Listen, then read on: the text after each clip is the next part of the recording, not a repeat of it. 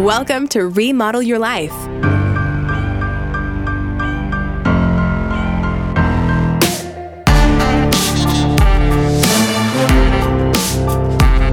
We are shining the light on women working in the trades and remodeling their life into something better. Join a female cabinet maker in California in bringing together kitchen remodeling and working with your hands for a living. Welcome your host, Camille Finan.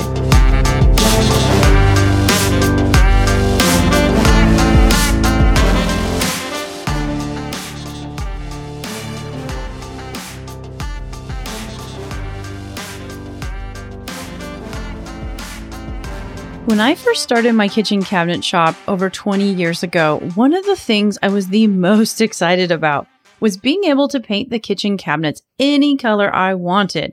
I love the flexibility and variety I could control, but for me, it was really pretty simple. I'd have a customer pick out a paint swatch at Kelly-Moore or Sherwin-Williams, and then I'd get it color matched to my conversion varnish. Easy peasy. But learning about how hard and complex adding color to glass really made me appreciate all the experience and talent that it takes.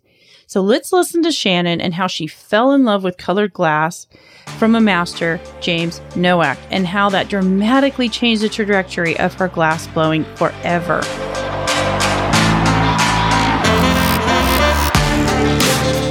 Uh, getting there and having that class, he really inspired me for color. I mean, just unadulterated, unabashed, no holds bar. Here's how we put color on. And he was, he, again, I was really lucky. I found some really generous guys in the very beginning, and they were kind, shared everything. And the, I think what they realized is that when you watch these uh, masters or maestros or maestras of glass or wood or anything, whatever the material is, I, I think when you when you're lucky enough to find somebody truly who knows the medium, whatever that is, that they all have this really sweet temperament that if you're just brand new, they rely on your enthusiasm, but they also respect your newfound passion. And when along my career in the first five or 10 years, I was lucky enough to find, you know, a dozen of those folks who were just so encouraging. And would share everything, share knowledge. You know, glass has been around for 3,000 years or something ridiculous, and there's a lot of ways to do it, do it right and do it wrong. But, you know, they showed me just these little bits and pieces of information, and I just hung on to those like they were gold because I look back now and they were. I mean, they mm-hmm. were little bits of gold, and these guys shared them freely and had no expectations so so that was the first five or ten years you know i cleaned a studio for a year and then i found a little studio here in sacramento. And then back in 1977 this gentleman built this uh, furnace for it was for college use at sac city college. And a friend of mine the same guy i met at the at san francisco state he's like hey we're coming up. We're going to do glass blowing. You want to be our assistant? And i was like sure he's like, "Can I stay at your house?" And I was like, "Yeah, of course." so I was only a mile away from the school, but but the thing was, it was like access to glass blowing, and I was like, "Sure, you can stay at my house. I'll feed you. I don't care." And by the way, I don't want any pay. I want time, and so I traded my time. So if I worked, say, I set up class, I was there at six. I set up class, got everything ready, all the teaching stuff. We did the class, and then for every hour, I think it was like the trade was for every three hours, I got one hour. And that's how I learned to blow glass, like at midnight and one and two o'clock at Sac City College. But I had to have the studio ready for the next day. So I did this really crazy, you know, schedule for like a week or two straight. But it was super fulfilling. It was like this super magical period where if I worked, I got access to glass in exchange versus paying $45 because that's really prohibitive, right? Because that's, you know, 45 bucks an hour is like most people don't make, you know, but minimum wage or as an artist, who knows what you make because you're obviously self-employed and you're doing that version. But but anyway, so so that really influenced how I teach. And here we are, we can fast forward, I guess it's 23 years, 20 yeah, 23 years later you know, I teach people and I do the exchange thing. And it was, um, there was a generosity that really influenced my career early. And I think it's really important to share that. I know that, just for the record, I'm an anomaly. I know that it doesn't happen that often, but that's how I do it. I mean, I do share my studio. I'm more than happy to teach and I've taught lots of folks and you know whether they've gone on to be glass blowers or it's influenced their life in some way I never feel like it's lost time mm-hmm. you know? They've and I think that I'm really fortunate that I get to blow glass with people I enjoy being around. It's obviously a very intimate setting. You have the furnace and the gaffer's bench and the marver table and it's like this interesting little I call it the uh, spiritual art triangle because you know you're in your right brain trying to figure out technique and create and what you're going to do. And you know that's a pretty special place as far as an artist is concerned. It's like it's one of the only, one of the few arts that you have to use an assistant if you want to go you know if you want to do a vase or a bowl if you need some intricate things or you need help. I mean i can do ornaments and paperweights and things like that by myself which is cool I mean, that's definitely part of what I do. But if I want to go bigger, if I want to do a vase and one of my Monet vases, well, I need help because it's big and heavy and has lots of elements. So mm-hmm. it's in my best interest to, to to teach somebody. And if I'm really lucky, they're passionate. Their passion becomes, you know, it kind of influences what goes on in the studio as well. Even though they're a young glass blower, they still have that influence into the piece. And I always try to give credit Mm-hmm. I think it's important to when you're sharing that vase or bowl and people are helping you or shielding you from the tremendous heat. You know, I think it's just not my creation. I think they're a part of it. And most people are pretty demure about, you know, accepting that. Like, oh, I didn't help. I didn't do much. I'm like, well, yeah, you did. You kept me from getting burned and you helped me be able to do this. Otherwise, I wouldn't have been able to. So it's really interesting how it affects what I make from way, way, way back, you know, 23 years ago, watching and being part of other people's generosity.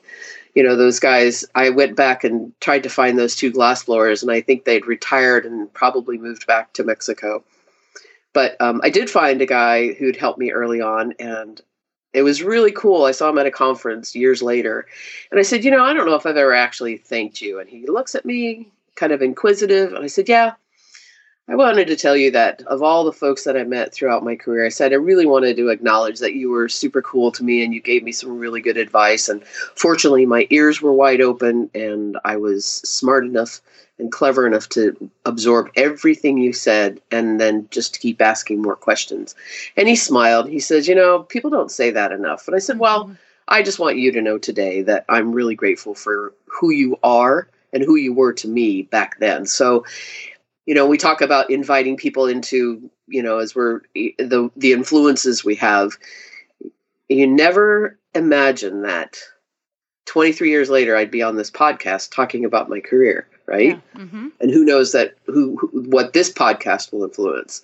You know because glass is not necessarily the easiest trade. I can tell you it's super hard super technical and expensive. So it makes it it really narrows down our field mm-hmm. or the opportunities, if you will. So yeah, well, I love that you're you're you're emphasizing, you know, appreciating all the the help that you got along the way by 99% men, right? And, right. Um, and just how they influenced your your technique now. And I also right. like about your story how giving sacrificing that time um, cleaning all those studios and helping other people it also gave you this huge um, window to get really good really quickly, right? Because you were able to practice a right. lot every day, all the time, right? And mm-hmm. and anything in the trades, you need a lot of practice. And um, I think as beginners, a lot of times you know, we think, oh, it's just going to kind of come kind of easily, right? But it takes a long time kind of to learn how to swing a hammer correctly and and do glass blowing. So I, I always like new people to remember put yourself in a place where you can have a lot of practice around people that are really good. And it sounds right. like that's what you did. Basically, you put yourself right in the middle of it. Oh um, yeah, I think you know my uh, my mentor said make more, make more, make more and he says don't question just take the lesson well i kind of mm-hmm. embellished on this but he's he says basically handle your medium so much that you begin to you can begin to ask it to do things that it's typically not supposed to do. And so when people watch me, they're like, "Oh, that looks so easy." you know, Yeah. you're like, Mhm. "Well, it's uh, well, it took 23 years to be an overnight sensation, if Yep. you will." I mean, Yeah. and I'm I'm certainly not. I never I never set out to be the best glass blower in the world. I just I set out to be my version of the best glass blower for myself. It's very very individual. Um, Right. you know the lessons i get back from glass are pretty profound and so you know i talk about the process you know learning the process and you know when they first asked me what i wanted to make I, and i'm like well i want to make a teacup and i want to put a handle on it and i want a saucer and they're like you got to make a shot glass i'm like but you asked me what i wanted to make and they go well you got to make a shot glass i'm like well i don't want to make a shot glass i'm like they're like well you got to make a shot glass because you can't make a teacup with a handle and i was like okay and you know I, I made a i made a shot glass i made several and they're lumpy and they're crooked and my mom has them in a glass cabinet you know and yeah. Well, that's your beginner stuff, right? That's that's when you were just learning the technique and stuff. right i finally did make a teacup with a handle and a cup on it and and it was hard as hell. It was really hard. they were right. i was like well that'll teach you to ask for that kind of stuff. Right. Um that's great. Well i love i love all the background and there's stuff in there that i didn't even know which is which is really fascinating. So but can you just sort of can we go back a little bit and maybe since i don't know anything about glass blowing sure. can you kind of give us an overview of maybe the different types of glass blowing and also sort of how the industry works? Like you mentioned um, you know it was basically invented 3000 years ago um, Yeah. and you mentioned a couple different styles within that but maybe just sort of how the industry works in your mind of sort of how you see glass blowing overall and then what are the different types of glass blowing you can do or different techniques? Sure. So the different types of glass blowing or sort of under the umbrella of hot glass. First, we'll talk about the one that I'm most familiar with, and that's glass blowing. So that involves a furnace with blowpipes and lots of gas from PG&E, or if you have an electric furnace. Now, I want to put an asterisk or a pin on the electric furnace because I want to come back to that because that has to do with business. So there's glass blowing, and so you can approach that several ways. You can go to school, you can get a job cleaning, sweeping, you know, getting paid minimum wage. There are weekend courses. Groupon's really famous for promoting glass blowing, where you can do like it, they call them experiences. You can do a paperweight, a flower. You know, our our place. You know, you can do pumpkins. You can do a couple of different things. And then beside that, there's flame working, and flame working is uh, we sit at a bench, and this is really blown up, popular these last 10 or 15 years because it's affordable. You can basically go out in your garage, take some classes, you know, get to know your um, air gas supplier. and it's basically uh, oxygen and propane, and you can melt borosilicate. You can different kinds, and think of them as sticks or straws of, of glass. Lots of different colors. Uh, there's fuming, and there's a lot of there's a lot of that industry that's just tremendous right now beads, a lot of small sculptures, and then of course the um, the uh, pot community, where there's you know obviously that's become legalized, and if you have any skill set, you you are definitely getting your payday nowadays. But those folks have obviously been doing it 8 and 10, 12, 15 years. But you can start by making marbles, and marbles is a very big industry. Um, that's something that's really approachable um, it's all about just going to classes and learning new techniques and you know when it comes to learning it's just really again we're going to go back to just kind of grinding it out i learned some basics but then i've sort of been i'm a i guess i call myself the introverted extrovert i do a lot of work at my studio and so i don't have a style oh gosh i don't have a style similar it's same we, we end up with the same thing but my focus was putting it away, having some functional pieces to sell. Because if you don't sell your glass, unless you have some tremendous form of income, you won't be a glass blower for very long. Because, like, I just went to pick up supplies, and a little box of color was, you know, five hundred dollars. I could turn that into really beautiful pieces, but it's it's a pretty expensive trade. But but it goes back to there's glass blowing, there's flame working, there's fusing and slumping, which is working with flat glass where you cut like uh, like stained glass folks how they cut glass they lay it on top and you could put it into a mold and so that's a little more static although it's super dynamic you can do lots with color and let's say casting is another one where you take glass out of a furnace. So there's you can cast into molds. Um, let's see what other thing is there. And those, those all, the, all of those, uh, except for the um the flame one, I can't remember. All of those require a furnace, though, correct? Uh, flat glass does not. You can actually buy bullseye. There's a couple of companies that sell flat glass, just like think of stained glass, but it's a little more, it's more opaque. Mm-hmm. Uh, and you basically can cut it to whatever shape and heat it up to 1550 degrees and basically make glass tiles. Oh, That's, but not need uh, a furnace. Okay. But what, correct. what was the one where you're saying was more delicate? You have glass rods.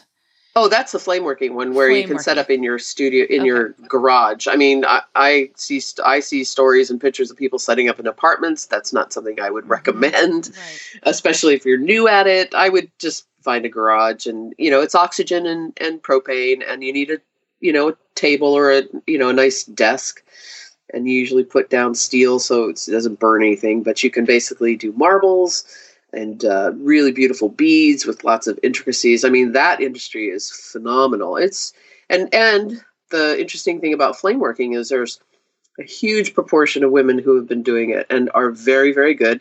In fact, Northern California is known for some really amazing bead makers. It's like this little cluster mm-hmm. that just kind of developed over the years, and I don't think anybody had any you know reason why it developed but there's some really amazing glass blowers flame workers within you know 100 miles of my house between here and the bay area. So but there's lots of classes. There's you know there's institutional things like this place called the crucible where you can sort of dabble. And honestly that's why i took that first class because i i was just so mesmerized. I was like i gotta get my hands on this and even though I wasn't very good, what I did realize was I loved working with my hands and I loved working with another person once we had, you know, if you were mm-hmm. fortunate to have somebody that you could work with. It doesn't always, the common, I used to say the common denominator was there's this big giant pot of hot molten glass and you had to get along. And then you, you just had to. It's kind of like you're on a, you're on an island and one, one, somebody's good at, you know, hunting, the other one's good at gathering water and you need each other to survive. And so, you know, it and it kind of brings out good manners and bad manners, if you will. But you know, you had to get along because everybody was there because they all had their version of like, holy cow, I love this hot glass thing, and hey, will you bring me this bit of glass so I could do something fancy with my piece? So you just mm-hmm. you had to learn good manners, and and that's what I appreciate the apprenticeship about it is, you know, while I didn't have anything formal, I just kind of kept asking questions and kept sweeping floors and, you know. Yeah. Yeah. So that's that's good. Um, so mostly, I, so what I got out of this is two two big camps, which are you you basically need a furnace and you can do lots yep. of things within that.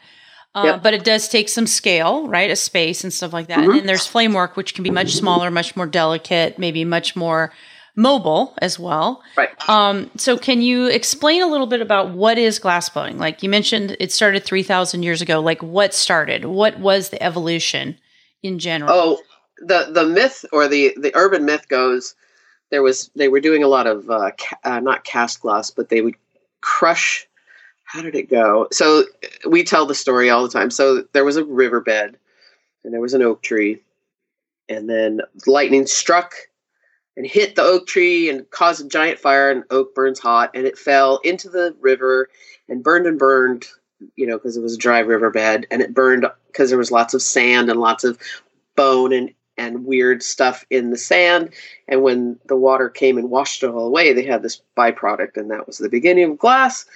It's kind of like it's kind of like the person who's so hungry they had to figure out how to eat an artichoke. You're like, you must have been really hungry because I don't even know how you eat that thing. so somebody had to have, you know, who who knew who knows who was there at that moment when somebody goes, "Hey, look at that! Mm-hmm. Hey, we could crush that up and put it in a mold and pack it in, and then heat it up in a clay oven and then make some vessel out of it, you know, from Roman time. You know, I have no idea their thought process. They were far more clever than me. Mm-hmm. And bless their hearts for doing it because now we have computers and easy access and it's expensive, but we have everything we need to make really beautiful stuff. So let's see, where was I about? So, well, so, just what's the yeah? What's sort of the origin of glass blowing? Like, where did well, you know what country it came from? Do you know um, where Macedonia? I think it was Macedonia. Um, obviously the Romans and you know that kind of thing. And then it, as it morphed into the what is it? Uh, well, let's go to the 15th century because that's where it starts to really make sense. there was glass blowing, you know, right around there. But the Italians were the first to make crystal clear glass, or also they call it cristallo, and it was a combination of a chemist and a glass blower. And at that moment in the 15th century, they came up with clear glass. And then they said and then the priests were having i guess they were getting older and they were having trouble reading transcripts and manuscripts of the bible. And somebody decided to make them glasses and it just went from there. And then you know concave convex then you get the you know you get a microscope and you get a you know you know what look at the stars and then they made flat glass and there, there was this really combustible literally period of history where glass just kind of was like oh shit, this is a really amazing medium. Uh, and you know, obviously, it just kind of skyrocketed, and now you have buildings with glass outside and mi- mirrors, and we do incredible thing, fiber optics. It's just, it's a really interesting uh, medium, and you know, and I just try to do my version of it, you know, at my little, studio. So, you know, his, historically, it's uh, pretty profound. And oh, and then they decided, you know, then the Italians got really good at color, and then you know, using all the minerals. You use tin to get green, cobalt obviously to make blue, copper to make light blue. So that you know, it's like several different hats, you know, or degrees, if you will. Hmm. So it's one of those. One I really respected about glass is that I'll never be bored. I'll never be out of something to do or something to think about with glass because it's so malleable, if you will. It's so viscous, just just as the property that it is. It just can do so many things. It can morph all over the place. I mean, they're thinking up some pretty crazy stuff. In fact, we just had a, a, what do you call it? A price increase on our raw batch, which is what we used before. It's like sand before it's glass.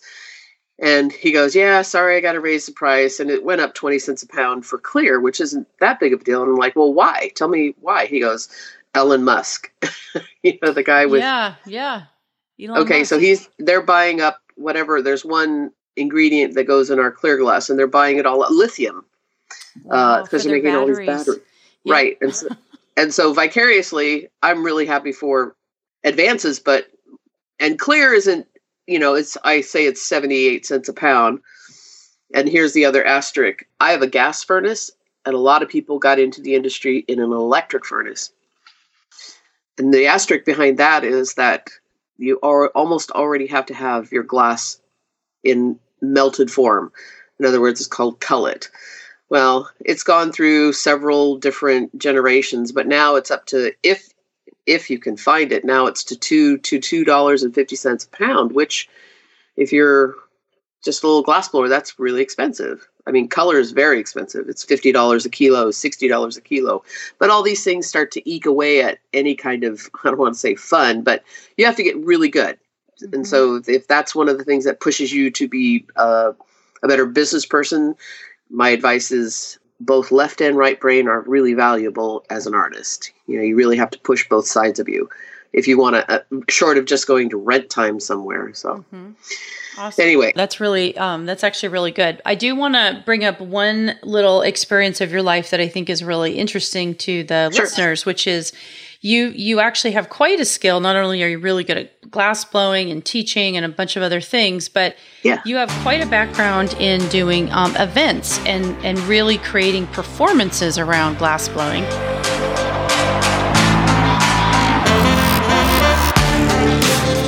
After learning about coloring glass, I was curious about getting another perspective on learning glass blowing from the ground up.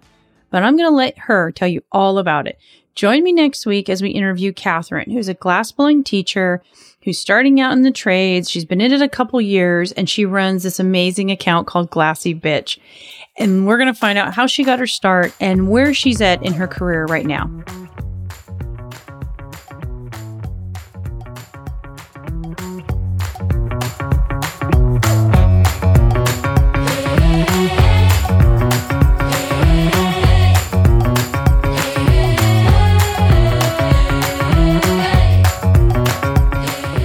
much for listening to Remodel Your Life. I sure have enjoyed being with you today. And if you really like our show, we'd love it if you would subscribe through iTunes. You can always send us feedback through email at Camille at remodelyourlifepodcast.com. And I'll see you next week.